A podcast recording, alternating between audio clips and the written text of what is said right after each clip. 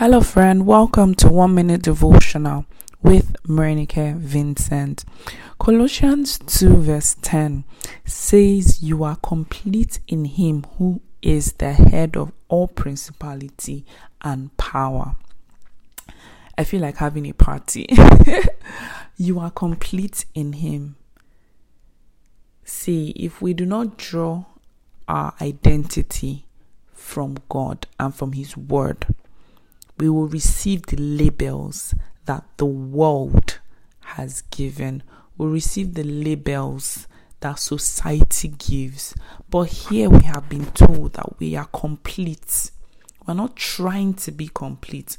We are complete in Him, who is the head of all principalities. So today, meditate on Colossians 2 and verse 10. Have a lovely day.